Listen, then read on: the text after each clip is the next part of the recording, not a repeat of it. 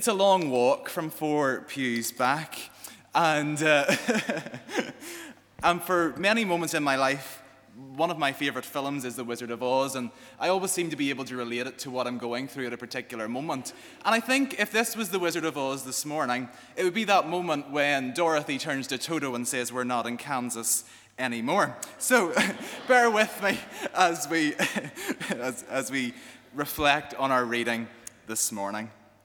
Okay, so we're going to have to use a bit of our imaginations this morning. Um, scary, I know, but let's just bear with me. Picture the scene, if you will.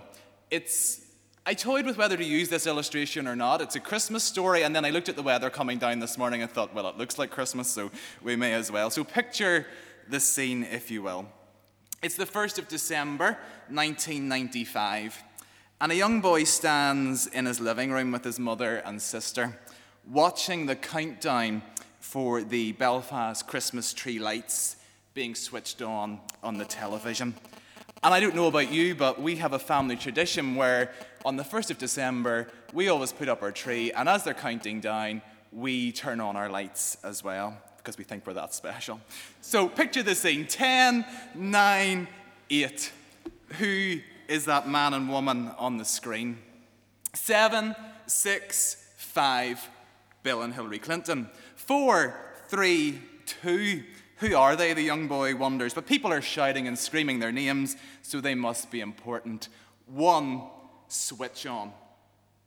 A love affair began that night. Fast forward to 2008. The young boy is now studying in Dublin, and it's the primary season uh, in the United States as they seek to choose a presidential nominee or candidate for most of the parties. There's that woman again, the boy thinks.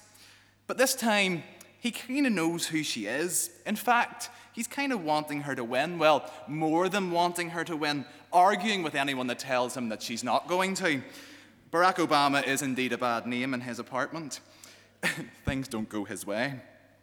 Picture the scene his wall is covered with the map of the United States. He's mapping out all the primary results. Could she creep in? I don't know. She might not. But one thing strikes him as he watches the coverage on the TV. After telling the people what they believed, what they stood for, and what they could do for them, and the speech was over, the camera would often follow whether it was Barack Obama, John McCain, or Hillary Clinton as they came down from the stage and spent time shaking hands with people at the sidelines. People seem to have a desire to touch or to come into close contact with the person they thought would be their next president. They tell me this is not a new sensation. Indeed, when Bobby Kennedy ran uh, for the presidency himself, after some of his campaign rallies, his hands would actually have blood on them and his shirt would be torn. Two years move on, 2010. Hillary isn't president, she's Secretary of State, and she's coming to Queen's. Crowds gather, SUVs, tinted windows, Specialist police officers descend. This time the boy is now a man, but who knows what that really is anyway. And the hand, he sees her in the crowd and thinks, if only I could get close. He does get close. In fact, he has a friend that works at Queen's. He actually gets to meet this woman who has turned his world upside down. We shake hands. She moves on to someone else. I leave in a bit of a high, a bit of a buzz. After that, friends are wrong. You'll never guess who I've just touched. But then he walks to the train slightly deflated. That encounter didn't change him, it didn't alter him, it didn't even turn his world upside down in the way he thought he would or she, it would. Yet in our reading this morning, we encounter a woman who doesn't even have to touch someone's hand, just their robe and her world is shaken to its very core. And she leaves completely a different person. She goes from surviving to living. In the passage we've just shared, we see Mark use one of his trademark um, strategies of telling one story and then interrelating another. First, we hear of Jairus, the synagogue leader, and his daughter who has died. But yet, we get this story of this woman. Both of them could hardly be any different, obviously, in terms of sex, status, public recognition, and even in the manner of ministry Jesus uses with them. But I want to set that first story aside this morning and just go on a journey with the woman in the story. Let's just try for a couple of moments to put ourselves in her position. We're going to have to use our imaginations again. I invite you to take a look at your hand. Look at your hand. Oh, goodness, you can really see how much I've bitten my nails. Um, take a moment to carefully examine it. Really look at it. Look at the back and then the palm. Notice each of your fingers. Run your thumb over your knuckles. I suppose, what if this morning somebody was to make a film about the life of your hand? I'm sure, like most of you and all of us, it would begin with a close up of a tiny infant's uh, fist wrapped around a mother's finger. Then what? Holding onto a chair as you learn to walk, handling a spoon as you learn to eat. We aren't even too long into the feature before we see your hand even being affectionate, stroking a daddy's face or petting a puppy. Nor is it long before we see your hand act aggressively, pushing Big Brother or yanking back a toy. All of us learn from an early age that the hand is suited for more than survival, it's a tool of emotional expression. The same hand can help or hurt, extend or clench, lift someone up or shove someone down. Then, if you were to show that documentary to your friends, I'm sure you'd be proud of certain moments. You know, those moments where you've given someone a gift, or you've placed a ring on somebody's finger, or you've doctored a wound, or you've prepared a meal. Moments when you think, you know, yeah, I'm quite a good person. But then there's those other scenes those shots of accusing fingers, abusive fists, hands taking more than giving, demanding instead of offering or wounding rather than loving. There's a great power in our hands. But for a moment this morning, can you see that woman's hand? To see it, you would probably have to look low because she's right down on the bottom of the priority list. She's low on the social scale. Can you see it? Her hand gnarled, thinned, diseased. Dirt blackens the nails and stains the skin. Look carefully among the knees and feet of the crowd. They're walking after Jesus. She's scampering after Christ. He walks, she crawls. People bump her, but she doesn't stop. Others complain, but she doesn't care because she's desperate. Blood won't stay in her body. She's been hemorrhaging blood for 12 years. 12 years of trips to the doctors, trips to the hospital, 12 years of being at your wits' end. In fact, we're told in the reading she suffered a great deal from various doctors throughout the years. Doctors who hadn't taken away the disease from her, but had instead taken advantage of her. She had spent all she had to get better, but instead of getting better, she's getting worse. By the time we reach the end of the story, we discover that she's no health, no money, and there's not even a mention of a family to help. She was unclean according to the law of Moses. Can you see her hand that day in the crowd? The one reaching for the robe of Jesus. That's the hand that no one else would touch. But I'm sure if we were to put ourselves in her shoes, that probably wasn't always the case. Surely, maybe once a husband had taken it in marriage. Maybe the hand looked a lot different those days clean, soft, uh, perfumed. Maybe even somebody had once loved that hand. A family maybe had once relied on that hand. But now it's diseased. Maybe her husband had tried to stay with her, carting her to the doctor or the treatment centers, or maybe he gave up quickly, overwhelmed by all that was going on. She's nothing when we reach her this morning in the story. No money, no home, no health. Dilapidated dreams, maybe even dilapidated faith, unwelcome in the synagogue, unwanted by her very community. For 12 years, she had suffered. She is nothing, and her health is getting worse. Can you see her?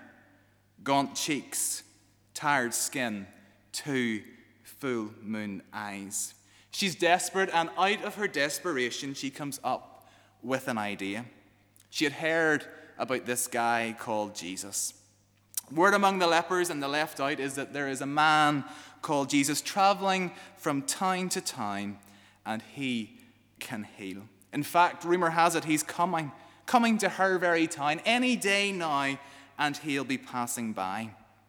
Then it happens. The day she's been longing for occurs. Can you see her as she comes to the realization that if only she could touch his clothing, that she would be healed? The crowd gathers. She sees Jesus and his disciples walking along the road. Her moment has come. She scurries along, crawling along the ground, trying to make her way through the crowd. Knees bump at her ribs, and at every turn, she is being pushed out of the way. But she doesn't care. Twelve years of living on the streets has toughened her, and she's not going to let this moment pass. Then it happens. Jesus' robe is in sight. Her sick hand extends, that tired hand, that bruised hand, the hand that no one wants to touch. She touches the robe of Jesus. Immediately, the bleeding stops and she feels herself healed.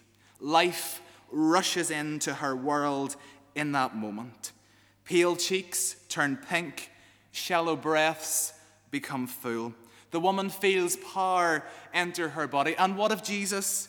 He feels power leave. He turns around and asks the crowd, Who touched my clothes? His disciples think it a rather odd query. People were pressing all around, each one trying to get closer and closer and closer. Yet, Jesus asks the question, Who touched me? I don't know about you, but I'm sure if I was in that situation, and I'm sure the woman that day must have felt more than anxious. Would she own up? After all, she knew she was healed, but because she has been healed, she has courage. Knowing that she was the one, she steps forward. She puts her neck on the line and identifies herself as the one who touched his clothes. Indeed, Eugene Peterson in the message tells us that the woman steps forward and tells him the whole story. For years, no one had wanted to hear from that woman. Yet, in a moment, a moment when one touch for her made all the difference, suddenly she is holding court with the King of glory. For me, anyway, it would seem in this encounter that this woman had been surviving. She'd been making it through day to day, coping, putting up, shouldering her lot, but in that moment, that one moment, she moves from surviving to living, knowing life in its fullest sense. She's healed, restored, ready to face the world with a newfound vigor and hope and a belief that things could and should be different. Now, don't get me wrong, there's nothing wrong with survival. In fact, if you're out in the wild, you need to survive. But surely there's something more, more than meets the eye life, a life overflowing, the kind of life that Jesus spoke about. I wonder this morning are you and I surviving or living? In our home lives, are we surviving or living? In our work life, are we surviving or living? In our relationships, are we surviving or living? In our giving, are we surviving or living?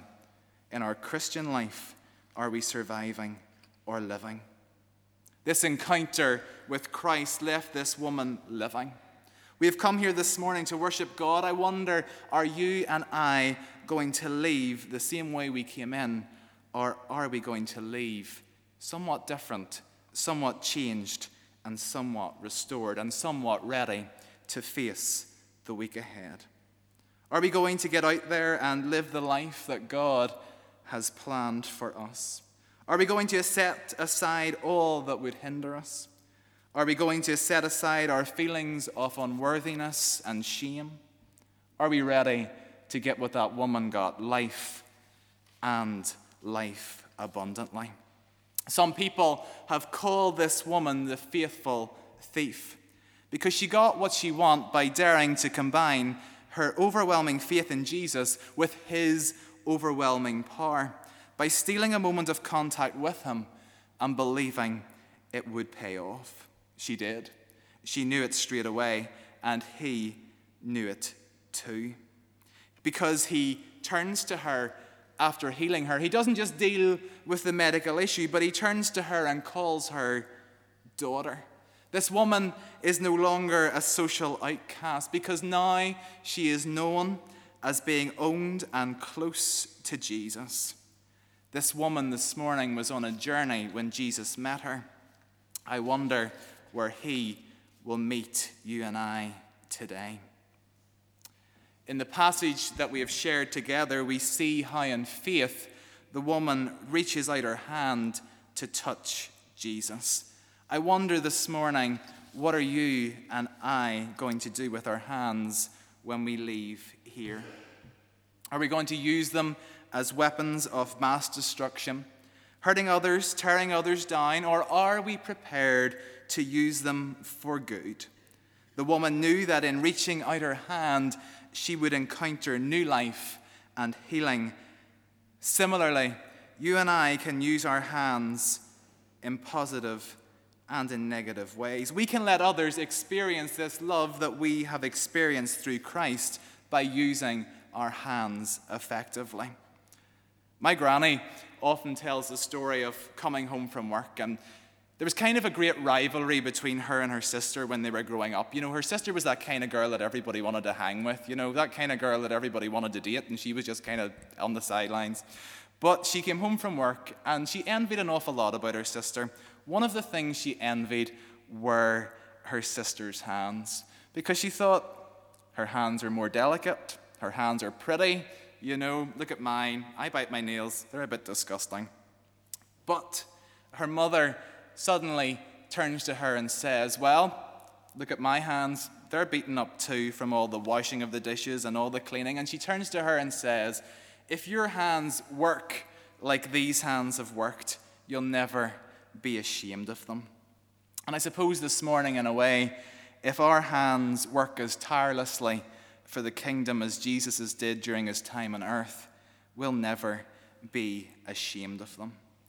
The thought I wish to leave you with this morning is this that some people reached out to Jesus, but yet he reached out to them all. Regardless of how great or unknown, rich or poor, young or old, sinner or saint, Jesus doesn't seem to care. He cares equally for all.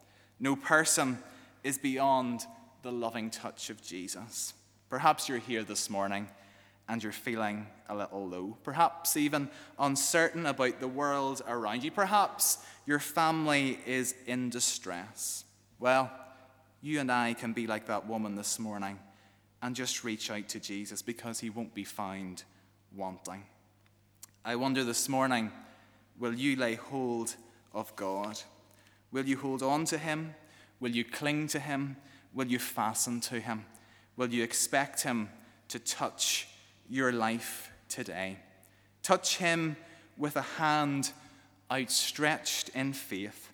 Touch him with the yearning of a surrendered heart. Touch him with the cry of a repentant will. And touch him with a renewed dedication within. He will not turn you aside.